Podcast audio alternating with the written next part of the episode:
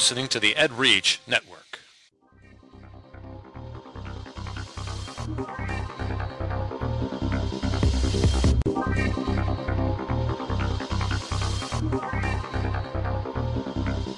EdGamer Episode 98 on EdReach, John Hunter and his book on world peace. This is EdGamer for Saturday, May 4th, 2013. Did I say that right, Jerry? May the 4th be with you. Oh, you added that in there. That was good. May the 4th be with you.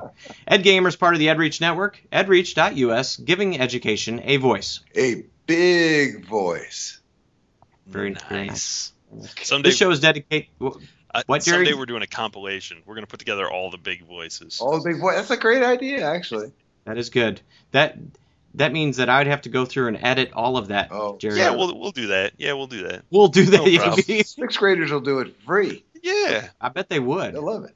They love that stuff. They do. Yeah, I'm afraid they'd start taking some of those clips and editing them in their own little way. Oh, yeah, they do that too. Yeah, I know. Yeah, I got to watch that.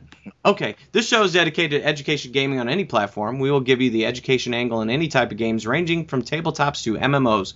We will discuss how these games impact student learning and how they can be used effectively within the classroom. I'm Zach. I'm Jerry. And I'm John. And John, tell us about yourself. Well, I'm an elementary school teacher in a small town in Virginia, Charlottesville, Virginia, and I'm the inventor of the World Peace Game, a geopolitical simulation that I've been playing for about 35 years, and now I'm playing around the world. That is so cool. That is awesome. That is so cool. Jerry? My name is Jerry James, and I'm a visual arts teacher in Schaumburg, Illinois. And my name is Zach Gilbert, and I'm your host. I'm a 6th grade social studies language arts teacher from Normal, Illinois. I can't believe you took out hostess with the mostest. Yeah. Aren't they bringing hostess back? Yeah, I think somebody's got the Twinkies now. Twinkies are coming back. That's all that matters. Can't kill it. Twinkies are coming back.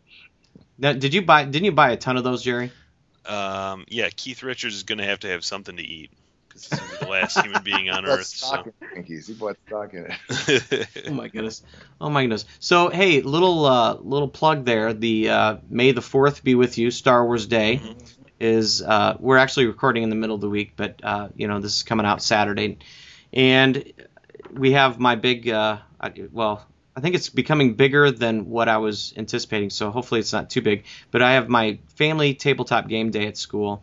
And I'm excited. I can't wait to talk about it next week. And Jerry, I probably should maybe take my iPad and do some recording from maybe some of the parents and the kids and add that audio into the podcast next week.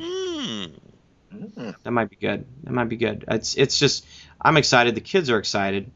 It'll be a good time. So think about that, listeners out there. Get together with. I am just impressed with all the parents that are excited about coming.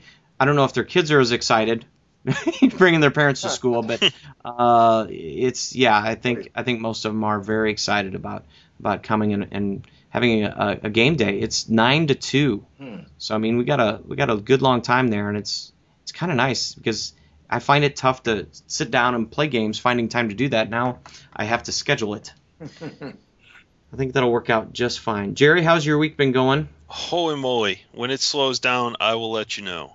I've been grad classes galore, and then getting those wrapped up, trying to keep kids on course. Tonight was our top 25 dinner. Well, it used to be top 25. Now they're just the academic scholars. So, is there more than 25? Yeah, actually there were 27 this year. I think they changed the way that that they just how they decide who it is.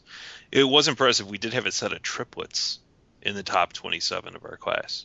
So all three of them? All three. And they were all they fit the requirements. Yep. They are it's there. Not a nomination. You have to earn it in through academic success. So pretty impressive. Wow. I mean, do you think about the competition between triplets? Yeah. Oh my God.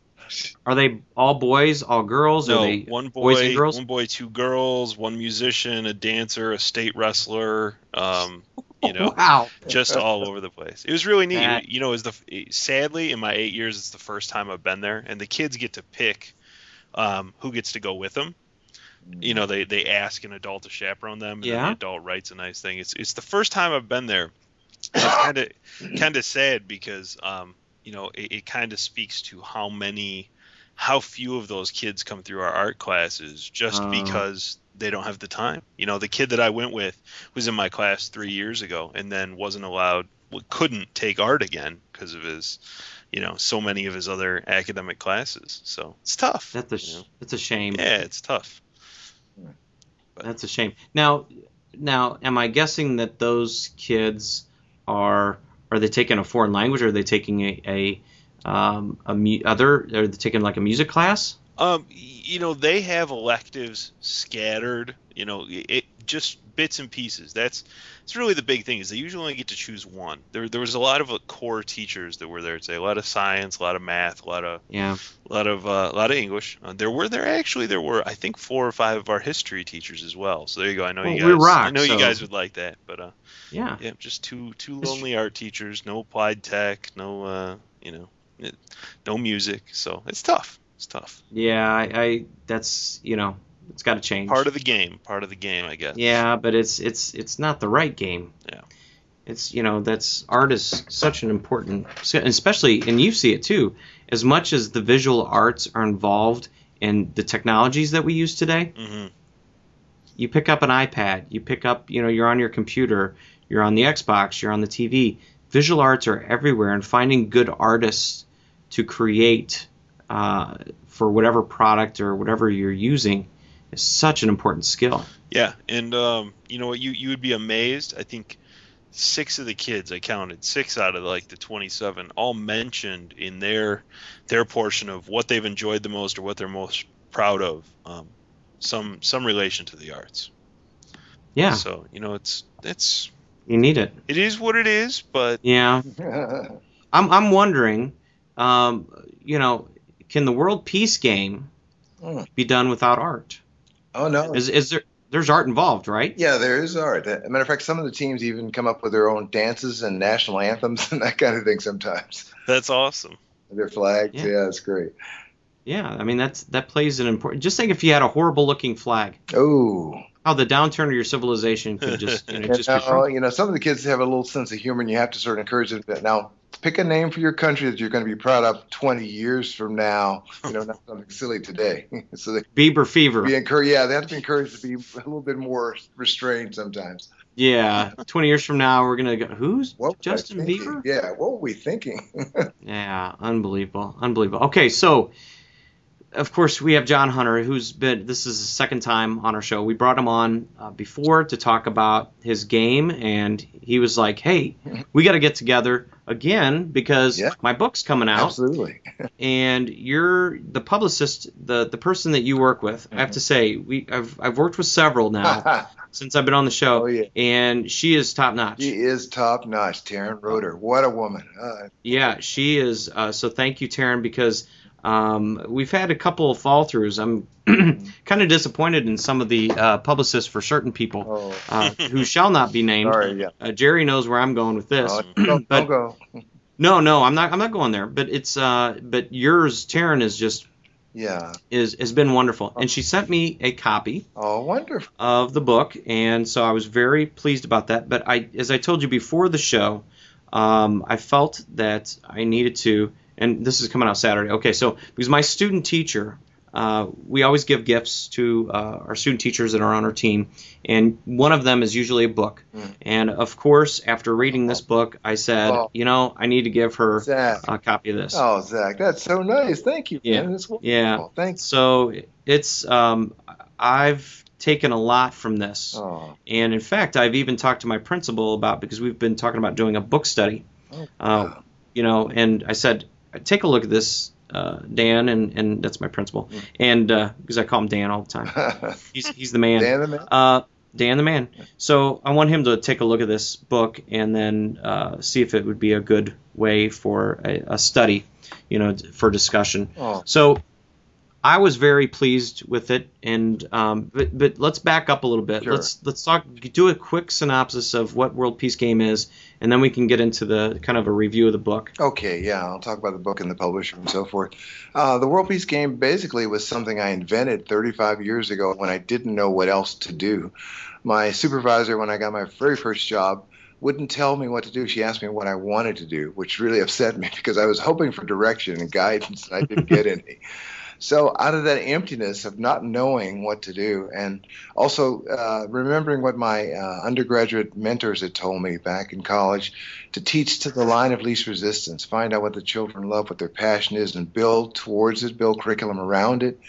And so I found out the kids love board games. So I took that not knowing empty space, mashed it up with board games. I think we just discovered critical thinking around that time, 1978, mixed that in too. That was the first World Peace Game. I had to teach Africa, and we put a big 4x5 plywood board on the floor. I went to toy stores, hobby shops, got little trucks and soldiers and villages and so forth, set them up, taped out a map of Africa on the board and said, okay, kids, we're going to solve all the problems on this continent. That was the first World Peace Game, and it's evolved into a 4-foot by 4-foot by 4-foot plexiglass tower. It towers over my 9-year-old fourth graders right now in my classes, and it's essentially 50 global problems, interlocking global problems I give them. They're divided into 4-country teams with a UN, arms dealers, a World Bank, and a weather goddess who handles a random stock market and random weather, and a saboteur who secretly is trying to destroy the entire game. And they've got to solve all 50 of these world crises and also raise the asset value of every country involved in the game in order to win. And they've been winning for 35 years without a break. It's amazing. Yeah, it is awesome. And from the beginning, and I have to throw a shout out there, Jim Broach is the teacher that sent me this, your TED Talk, and said, Zach, have you seen this? And so I have to thank him for getting me to see you and then contacting you. But it's you have this game, and you have a you took the board games, which is kind of interesting. 35 years ago, yeah, that's all we had. No Facebook. So no, yeah, you didn't have video games. No, nothing at all. We had maybe an arcade once in a while came in later. I don't know, but no, nothing. So board games. Yeah, and so you have all these pieces. I guess a question: the pieces of the game. Mm-hmm. You could take Monopoly and create a bad game. You could take the pieces, the money and all this. You could create your own rule set and create a bad game. Right. You could take the World Peace Game. You could take all the different levels, and you could have a bad game. I think the basis of the game is the simulations, the problems, the 50 different scenarios that you run into. Mm-hmm. And I'm guessing that has evolved, hasn't it? Yeah, it really has. It's sort of ripped from the headlines, kind of. We take the world problems and sort of modify them appropriately for kids and try to interconnect their crises vectors so that they're all interdependent, really. And that's the I guess the core. Well, there's a deeper core, I think, but that's the core. If you don't have those interdependencies, that's right. The game really doesn't work. That's exactly right. It really mirrors life, and that's what's not coming across in each individual separate discipline sometimes. But I'm trying to interconnect all the disciplines and really mirror life itself, which is so diverse and vast. And I think you've done this before. I think the world actually realized its closeness to each other, because as we get older, as the kids get older, there is such a connection. Decisions that we make here have an impact on the rest of the world. That's right. But 35 years ago, I don't think a lot of people would say that. Well, the world has grown smaller and become more intimate in a way over time. And I guess, I don't know if we were ahead of the curve, but there was just a sensibility coming out of the 60s into the 70s, going into the 80s, that, we had a lot of potential and we should look at the potential of working together. And I guess our technology today is simply an extension of our impulse then, our intention to foster this collectivity, this collaboration that we see happening at such a pace now. It's amazing, kind of your story and how your education, how you've learned, how you came, your world experiences have really made who you are. Yes. And that kind of sets up the, you know, your 7 stages of learning, which I think is from your world experiences, but also from home. That's right. Yeah. Right. House, exactly. You know, my mother was my 4th grade teacher in segregated schools in Virginia in the 60s. And I remember, you know, everything had to be done in a very small area, a very small space, conceptually and socially. So, you know, you had to really work through a lot of uncertainties all around you outside. So the first stage in the World Peace Game is, we call it overload and confusion. And, you know, the game is designed, and Zach, I'm sure you know as a teacher too, you design curriculum to stretch your students. And so we're just loading in and loading on everything we can possibly put on. The idea is that the students can actually rise to the challenge, and we give them so much that they realize we respect them for giving them so much, and that's why we're giving it, because we believe that they actually can do it. So that's the first stage in it. And we mentioned, I mentioned this also before the show, that you know, Tolkien, who's my my favorite writer, who's just amazing, he basically, the Lord of the Rings, the story is an outlet for his usage of language. It was like a toy. How about that? You know, he had all this knowledge of ancient languages. He created his own languages, and he made a story so he could play with the language. And that's, I think you've created the 7 stages of learning. I think you've always had it, and you've fleshed it out over the years, and the game is just an outlet to use those stages of learning. That's quite a compliment, Zach. I hope I did that. I like to think that I did. That's wonderful. Well, you definitely have set up the book that way, because it's, you know, you set it up at the beginning. Okay, this is how I came to, you know, being, you know, as an educator. Right. And you have this style of learning, and it's kind of, you know, it's evolved, but the game actually came out of that. And so you kind of go through the 7 stages here, because the book really is, you kind of give examples for each part of those stages. Sure. Yeah. I'll go through them briefly, and so we can elaborate on them too. Yeah. The first stage we talk about bringing the children in to see the game is sort of a mirror of life too. When we get to a situation in life that's overwhelming and overloads our understanding and our conventional approaches, we feel bewildered and lost, and we're just sort of stuck in a kind of the appearance of chaos, and the game mirrors that aspect of life. And then, of course, we try to do something, we try to make an effort to get out, and there's failure. And in our culture, of course, we don't really value failure. We try to hide it, get away from it, do whatever we can to get it out of here. But I looked at it as a valuable tool that actually spurs learning, that every failure is kind of an opportunity in disguise if you can turn it a different way and look at it and use it. So the game is designed to fail massively at first. The students are overwhelmed, confused, and emotionally they're going through quite a bit, and our relationship together is what really holds them together to get through that dark period of uncertainty. And uncertainty, you know, is the cornerstone of learning anything, I think. You've got to be in the dark before you can be in the light, so to speak. And then there's a personal understanding that evolves out of that. You can jump in here anytime too. Yeah. Hey, just to get back on the failure. Sorry. To get on the failure bandwagon here. Sometimes I see it with the students where they see a clear path to the answer, and that path is not the right one. It's a wall. It's a brick wall. Yeah. They run into it and they're like, I can't do this. Right. And sometimes they have a difficult time of trying to think outside the box, or they have trouble coming to me and saying, Mr. Gilbert, this doesn't work. Right.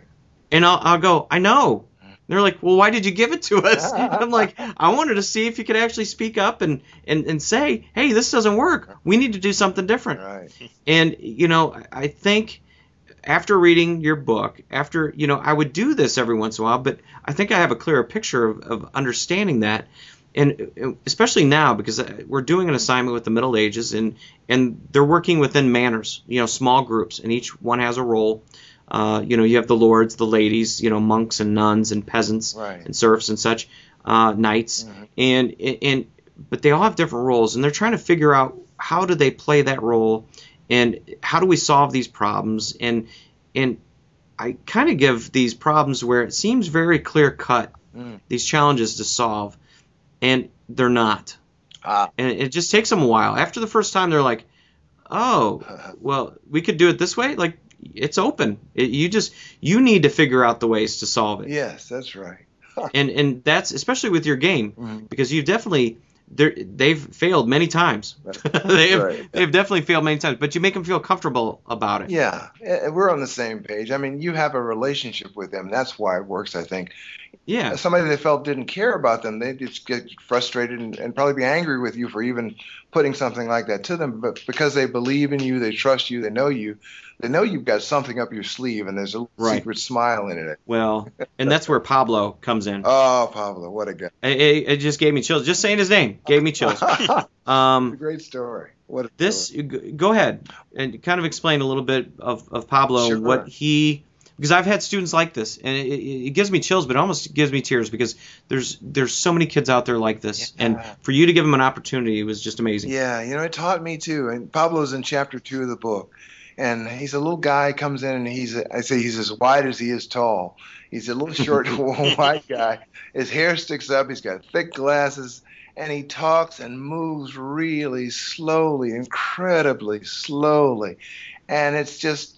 It's tough on all of us in school. He's gone through school for several years, and I think he's in the 4th or 5th grade then. He's in the 4th grade, and Pablo's coming in my class. And I usually pick the leadership in the World Peace Game. There are 4 prime ministers around the board, and they pick their own cabinets, Secretary of State, Ministers of Defense, and the CFO.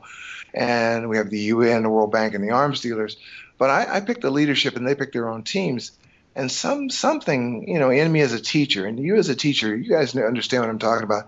You just feel there's something in this kid, and it needs a chance to come out, and it's going to cost you. It's going to cost you class. It's going to cost you, but you got to do it because it's about them. It's for them. So I offered Pablo the role of leadership. I offered him the prime minister's job. And everybody in the class, all the other kids just put their heads down and grimaced and went, oh, Mr. Hunter, what are you doing? This is going to take forever, I didn't say it out loud. They were a little too polite, but we knew what the feeling was. And Pablo himself was stunned. And he finally came to say, oh, okay, I'll do it. Took a long time to answer. Yeah. And so, as a teacher, you hope things are going to work out. And, of course, Pablo, my heart was broken the very first day. I hoped he would become something special and wonderful and just step up to the challenge, but he continued to be Pablo. He was very slow, and he did hardly anything. Usually the leaders will do a few moves the first time. They're clumsy. They don't know what they're doing. It's overwhelming, and they're confused, and they're failing. But they'll make a few attempts. Pablo made one move his first time at bat. One move. And all the other kids on his team just sort of put their heads down and shook them slowly, and we went on. But 6 weeks went by, and Pablo's at that same speed, and kids are working around him. They're working through him. They're not working with him, and getting frustrated with Pablo. Yeah. And I'm even frustrated as a teacher. I thought my intuition was completely wrong. And then one day, Pablo stood up on his turn, and I could see it coming. I saw his hands trembling. I saw his eyes a little wider than usual, and his voice seemed to be a little quicker than usual, which was really astounding. And he moved to the board what seemed like a quicker gait. I mean, it's impossible. It's like seeing a snail move fast. But there he goes. He moves up to the board, and he says, I'm Pablo. He's talking a little faster, Rodriguez, and this is my country, and these are my declarations. And he makes 22 moves or something like that in a couple of minutes. It's like watching a Jedi master move through space. It's like a martial arts demonstration. It's amazing. Did he have paper, or did he do it just by memory? No, he did it all from memory. He was just on his thing. He reached up to the aircraft level. He directed his Minister of Defense to go to the outer space level. He had the CFO on the undersea level. He had somebody write a check to the World Bank. He was just moving, everybody moving his people here and there. He stepped back kind of stunned. And I looked at him. I was in awe, and I said, Pablo, I just couldn't help myself. You see, don't you? He turned to me really slowly. He said, Mr. Hunter, I see everything. I said, Pablo, you understand? Mr. Hunter, I understand everything. And he had really, truly gotten the entire equation of the game in an instant, it seemed like. After weeks of, that silent, empty period of weeks that I thought nothing was going on, there was something incrementally going on until it just burst forth and gave bloom, you know. Teachers know that. So that's Pablo's story. Yeah, no, that is awesome. And I'm trying to find it here. Who is the young kid that was kind of he was a squirrely one that not a lot of kids wanted to be around? That's Rodney, I believe. Yeah, Rodney was the wheeler dealer who sort of overdealt and overwheeled and got put out of, put out of the action by that. Yes. There was no real magical solution for Rodney. He was a sneaky little guy, basically, and that's what everybody would say about Rodney, and he was. And so Rodney would just wheel and deal and make all kinds of arrangements, and finally just wheel and deal and broke so many promises that he got himself sort of ostracized by everybody. Nobody trusted him. He lost all of his power. And he was really disheartened because he wanted to play in the game. He just couldn't figure out a way to get involved because nobody would trust him any longer. And so finally, it wasn't magical, but you know, he and I would talk, and I didn't have any solutions for him. I didn't know what to tell him to do. But we just sat together quietly watching everybody else carry on for a while. And he finally got an idea. He said, well, I'm going to ask somebody for help, which was an astounding thing to hear this master of the universe say to himself out loud. He went over and he asked one of the most fiery girls in my class, one of the most powerful people in my class. Of course, he would go for the power. But, you know, he had to take a little humility with it because she could have, you know, cut him to ribbons in a way. She was very smart, very verbal, very quick. And that was Tiffany, right? Tiffany, right. Tiffany took him under her wing and said, you know, he's got to straighten up. You got to stop fooling people. You got to start acting right and doing clear, good deals. And she gave him a little protection just to go in and try something again under her auspices. He was granted a little bit of immunity to try again. And he started to listen to what she said and do right, as they say. And he gradually worked himself back into a powerful figure in the game. I mean, he wasn't one of the leaders, but he definitely made some progress and got ahead again and sort of brought himself around. But he had to do it by being honest, which he wasn't really known for before. Yeah.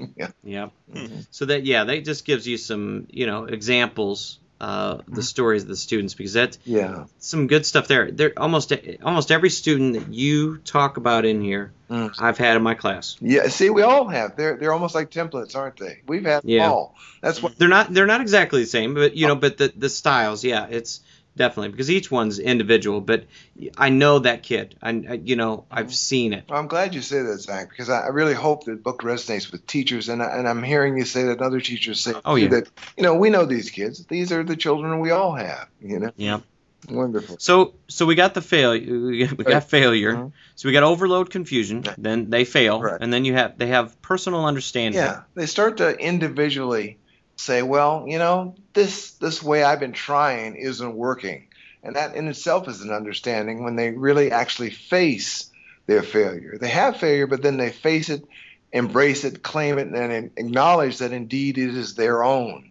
You know, they failed because they personally did fail. But then that understanding blossoms into, what am I going to do about it? And they realize, I failed. My efforts have failed. This is overwhelming for me. It's overwhelming for you. What if we talked about it together? And instantly collaboration is born. Yeah. You don't have to teach it. It sort of appears out of necessity. The pressure of a deadline or the urgency of a situation, sink or swim kind of situation that a game often presents, puts them in a mode where they must collaborate to survive. And then they find collaboration kind of works a bit, and they start to actually go into a state I call hyper-collaboration. They start to reach across boundaries and partisan lines and start to go into areas and talk to people they don't normally talk to because they need to, and they desperately need to. And that opens them up to the click, which is coming up next. That's the next stage, where suddenly, and this is a beautiful moment for me, you'll see the whole room shift. And I know as teachers, I know you've seen everybody gets it, or somebody gets it and it just spreads like a contagion. Yep. They all suddenly come alive, like their eyes get really big. They look at each other, their mouths drop open, and they go, whoa, I understand. And the whole room just catches fire. And how many times, and I'm just speaking from experience, in my own, when I was a kid, I've seen that happen as a kid, and it was pounded out. It was stomped out because the teachers thought that you had to find this on your own. That's right. Solo. That individualistic cultural idea that you're on your own. You need to figure this out on your own. Yeah. And and nowadays it's, yeah, because like the stuff that we're doing now in my classroom, you know, they're working in groups, but then, you know, sometimes you hear kids, they'll say something, they tell another group, and even if they're competing against one another, you know, in some type of competition, they'll still, it's like, but it flows. It is. It's like a virus. It just spreads throughout the room. Yeah. And you're so right, too. Would you say teachers in the old days used to stomp that out? Yeah. Do it on your own. That's right. No, let it spread. It's a good feeling. It's wonderful. We had, I mean, there's a time for kids who can stand out, but there's a greater need for them to share and grow by helping each other. It's like having co-teachers in the room. You know, and rather than just one person saying, okay, you got it right, you have the right answer, you're the teacher for the moment. But if everybody's part of that, then you've got a massive force of learning and teaching possibility. But it can build, too, because that click, it grows and it goes to somebody else. Somebody else takes it and says, hey, that's good, but what about this? There you go. That's right. Elaboration, building on the idea. It really does take off like wildfire, doesn't it? Yep. And so you can't stomp that out. No, you don't want. You don't want to stomp that out because it definitely builds. So you got the click, and then that kind of gets with. I think we kind of touch on it there. The flow.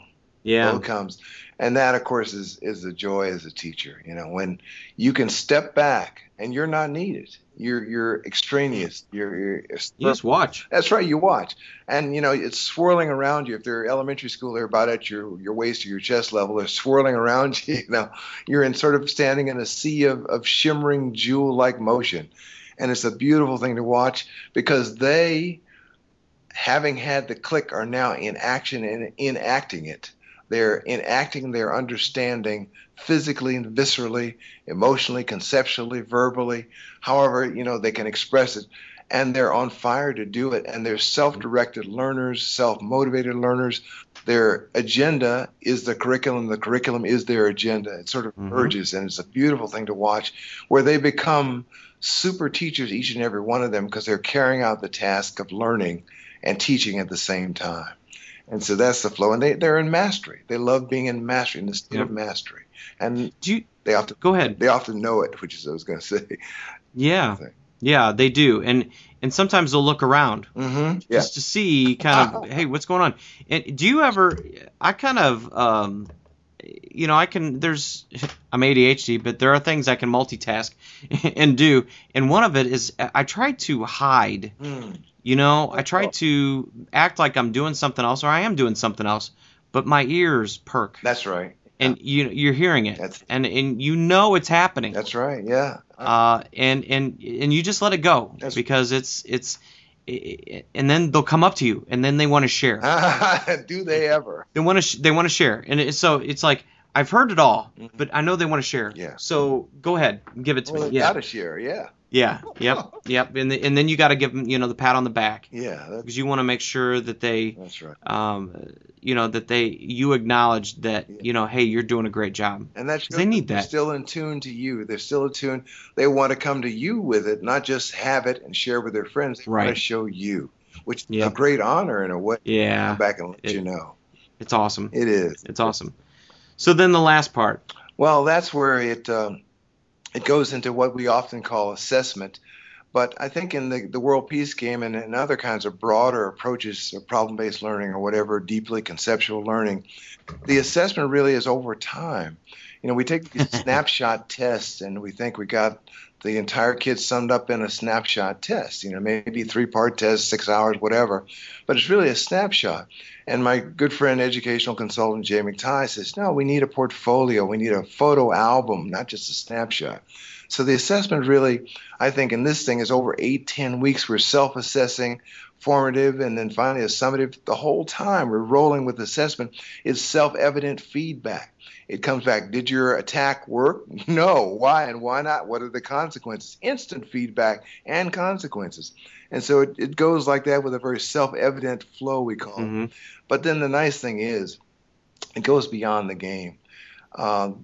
In the World Peace Game that's in the film, World Peace and Other Fourth Grade Achievements, one little girl, Amelia, a very fiery prime minister who had water problems in her country, water rights issues and so forth, the next year in her class was reading about a village in Zimbabwe where people were dying from not having clean drinking water. And she also discovered that it took about $100 US dollars to put a well in a village. So she organized spontaneously a charity with her friends who had played the World Peace Game and others, and collected pennies, nickels, dimes, quarters, and they got together $100. And they got it facilitated, sent it over, and got a well put into a village and actually saved some lives. Wow. It was from that experience. So you know the application can yep. be in the classroom where you passed the test. You've applied your knowledge and got an A or B, but the application in a deeper way is what kind of person you become in your life. You know, what kind of effect do you have upon the world in a larger sense, not what you've done for just yourself, but what have you done for everybody else? So yeah. That's the broader part for application and understanding, I think. And Jerry, it seems like we hear this over and over again, don't we? Yeah, absolutely. You, and you're in good company, John. You live it. James Paul Gee, one of his big things is that if you play a game, you play Halo, let's say, and when you're done with the game Halo, are you going to take a test over Halo? No, you finished the game. You've completed it. You mastered it. Yeah. If you don't finish the game, then you didn't master it. Right. So why would you do that? When you play the World Peace Game, why you wouldn't take a test after you're done? Yeah. You either did it or you didn't. Right. We discuss. We do all kinds of assessment questions and whatnot. Right. The game itself is the evidence. Exactly. Yep. When the game is done, the assessment's done. There you go. Exactly. Thank you, Jerry. That's all. It's all there. It's all one piece. It is. Huh. It's all one piece. It's great to be among kindred spirits. I got to. There you go. There you go. Yeah. Well, what else do you have on your agenda here? You got some book tours. Yeah, the book is coming out. The book came out April 2nd, actually, 2013. And I understand we pretty much sold out the first run, and it looks like a second printing is in the offing within the first 2 weeks, which is kind of surprising. I guess a lot of teachers had nothing to do late at night. Simmer down. So anyway, simmer down. World Peace and Other Fourth Grade Achievements was published by Houghton Mifflin Harcourt in New York. A wonderful editor, Eamon Dolan. He's our line editor for this. Great guy, really helped shape the book and make it into what it really should be and could be, the story. And then Taryn Roeder, of course, you mentioned, is our publicist, yes, who's really putting this together. And, it couldn't have happened without Jamie Baker. Jamie Baker is the executive director of the Martin Institute for Teaching Excellence in Memphis. And she discovered the film, saw the TED Talk, and said, we got to make a partnership to make this thing go on. Because the filmmaker Chris Farina and I, we were, sharing the film and the game, but we had no money and we were running out of energy. And so Jamie found us and proposed a partnership. So that allowed the book to be born. Really, that's where the support came for the book. So we got 14 cities or so across the U.S. I understand the book's on submission in France. A fellow came from Dubai and took away a carton of books to get them translated into Arabic. I understand. Cool. So, awesome. And we, of course, have friends in Norway and Austria who are clamoring now. And actually, I'm going back to Norway next year in 2014 and Austria in 2014 as well to play the World Peace Game there with teachers and students, I believe, or at least to share that. And the Europeans are very hot for this. So we're going back again to Europe to share the World Peace Game. Cool. Well, you got to be careful of those northern Europeans. Oh, yeah? Is that where you come from, Jerry? No. Jerry? Zach, huh? No. You need to go to Sweden, though. Oh, yes. Sweden. Nilo. You need to go to Nilo. Nilo. What's happening there? What's happening? Oh, Nilo was one of our friends from one of our listeners from Sweden, and he's pretty phenomenal. Okay. He does some wonderful work out there. Okay. Over there, I should say. Any friend? Yeah. So I'll look him up. Yeah. Yep. And Nilo, you should purchase the book. It's awesome. It's awesome. Thank you, Dave. Thank you, Zach. Yeah, and so tell me if I can talk, but it seems like I think we talked before about maybe trying to get this game in a format out there, and I think you've been kind of working on that and trying to make some connections. Well, I don't know how much I can say about the connections I've made or what people helped me to do that, but. There are some very good friends of mine who put me in contact with some very high-level gamers. Are you laughing at it, Zach? I hear you laughing. No, it's awesome. You must know some of those people. No, not at all. Okay, well, anyway, those gracious, wonderful people We're now talking with a large gaming firm about the possibility of spreading the game with the enhancement of technology, not replacing it with technology. Exactly. What the authentic intention was that I had. And, exactly. And these folks that we were introduced to really got it. They really understood that the essence of teaching is this one-to-one personal contact. It's not, not replaceable by some virtual thing. It could be simulated, but it can never be exactly emulated. Exactly. With technology. So we're going to... These must be smart people. They must be, and the people who referred me were very smart. I don't know about that, but no, I think keeping the essence of the game is so important, and so hopefully down the road we'll be able to talk about that a little bit more. But no, I'm glad you're in contact with some good people, and hopefully we'll hear some more news about that. Okay. I know down the road, I think. Jerry and I are heading up to GLS in June, right. Games Learning Society Conference. Yeah, right. And I know, hopefully, I don't think you're able to make it this year, but maybe in future years. I'm planning on the future. Yeah, I couldn't quite. It is Jerry. Tell me on ranking of conferences. Out of 5 stars. Oh man, what's this? Out of a traditional scale of 5 stars, 1 being a subpar conference, 5 being an exceedingly excellent conference, it's about a 14. Yeah. Yeah. I got to cancel what I'm doing and go in. Yeah, you do. It's the best food and drink you'll ever have at a conference. Just unbelievable. And there's pretty good people there. Yeah, it turns out there's good stuff happening too besides the food and drink. There's some amazing folks that attend. Excluding Jerry and I. Lots of gameplay. No, including you.